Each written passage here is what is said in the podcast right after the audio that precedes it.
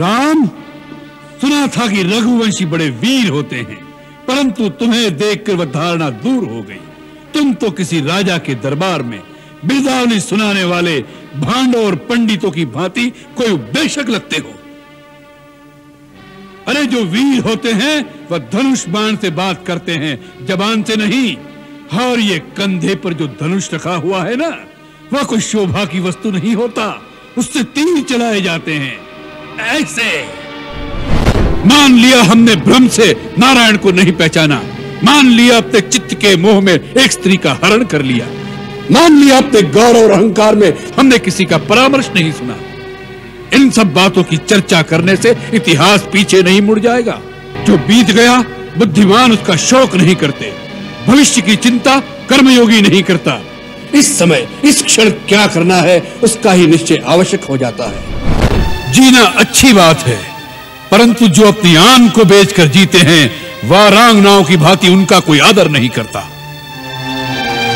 मृत्यु तो एक दिन अवश्य आएगी, परंतु जो कायर होते हैं, वो मृत्यु के आने से पहले कई बार मर जाते हैं। जो जीवन के अंतिम दिन तक अपना मस्तक किसी के आगे झुकने न दे, जो वीरों की भांति लड़ते हुए मर जाए, उसके जीने में भी शान है, उसके मरने में भी शान है।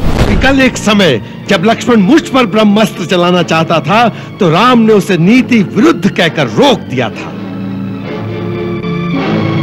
आज ब्रह्मास्त्र ने मुझसे भी यही कहा था कि इस समय इसका प्रयोग नीति विरुद्ध है। इसके चलने से देवलोक, पताल, पृथ्वी तीनों लोक में विनाश की ज्वाला भड़क उठेगी। परंतु यह सब अधर्म और अन्याय को विजय दिलवाने के लिए नहीं हो सकता। इसीलिए ब्रह्म अस्त्र तेजहीन होकर लौट आया। इंद्रजीत ने सदा वीरों को धूल में मिला दिया है। देवताओं का गर्भ चूर चूर किया है।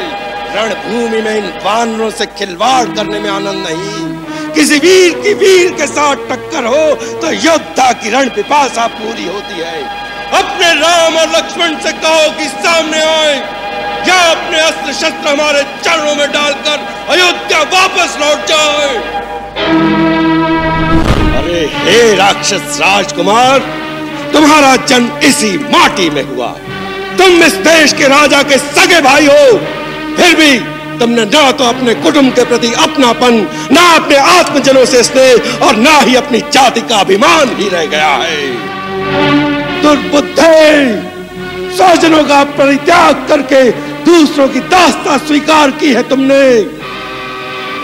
अपने कुल की मर्यादा, देश की मर्यादा का हनन करने वाले द्रोही, धिक्कार है तुम पर।